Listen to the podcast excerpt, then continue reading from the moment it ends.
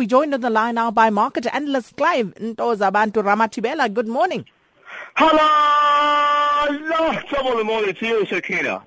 You know, one thing that you must know is that um, when you win games like what Arsenal won yesterday, you know that the season is off to a, well, shady start, but it's good. It's the difficult ones. The tough ones. When you win those, ha, yeah, go Hong Kong. you know what, Clive? I shall not engage you on that, at least not on this platform. All right. So, so, so, so, let's look at other things. Uh, firstly, you know, uh, looking yeah. at what's happening in Japan and uh, the economy contracting as consumption and investment decline. Absolutely. It's been a very, very difficult uh, time for the Asian markets. We saw last week uh, when it actually started to look like they are going to be in a turmoil. Uh, this is because of the, obviously, the, still the, uh, the effect, the after effect of the, um, uh, the devaluation of the of the yuan. But what's happened since then, Sikin, is that markets have somehow, I know some people will disagree with me, they have somehow come back. Uh, it turns out there's a rebound and it's strong and it looks positive. So the sentiment is that things are looking better than what they were before. And so that's why you start seeing a bit, a bit of positivity back into the market. The MSCI Asia Pacific uh, index climbed 0.1%. Uh, that was the last. It was about, I reckon, about just after 6 o'clock this morning. Um, at the moment, they're still at launch, so we'll see what happens when they return back from that. The Topix index also rose by 0.3%. Um, and also, if you look at uh, a lot of commentators, we're talking a lot about what is taking place within the emerging space um, mm. within the Asian market. So that also, those currencies are still under tremendous amounts of pressure, unfortunately. Yeah, we did touch on that with Mohamed Nalla earlier.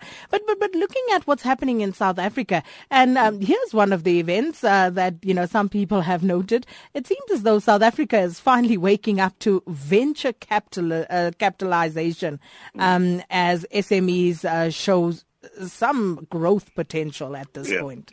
Yeah, uh, so Kate, this is not a a new um, um, story at all. Um, I reckon in terms of the South African context, it might be. But a lot of small businesses we've seen uh, in places like the US, how they've put a lot of billions into making sure that SMEs are actually protected and they're actually supported so that they can actually uh, reach their potential. What this has done now in South Africa recently is shown by uh, businesses. I'm not going to mention names because I know, I think a lot of people know uh, the adverts that have been on this show, um, the guys and the work that they do there. We know about uh, black entrepreneurs that have emerged out of these SMEs simply because there's more trust and belief. And the guys, because the financials or the capital raising exercise has always been difficult for a small business. What the guys are doing now, they're not going to the banks anymore. Uh, they've got platforms. I, I, think I can mention the ones that the state has provided, the likes of the DTI, the IDC, and the likes, who have been protecting and, and supporting SMEs uh, aggressively. Now, only now, a lot of other private businesses as well are starting to penetrate the market, and it's making it much easier for small to medium enterprises. What I, what I want to say about this, because the report shows here that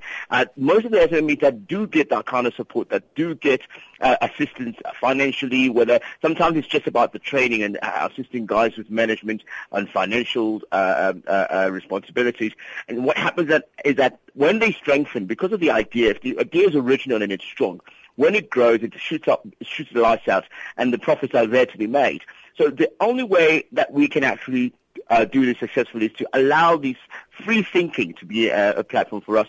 And by the way, Sakina, this is the only way that you curve the unemployment uh, crisis that we face in South Africa. Support these small guys. These guys create jobs. I have seen it. I know it. Um, and so I, when they get the support that they need, the amazing results that comes out of it is always phenomenal.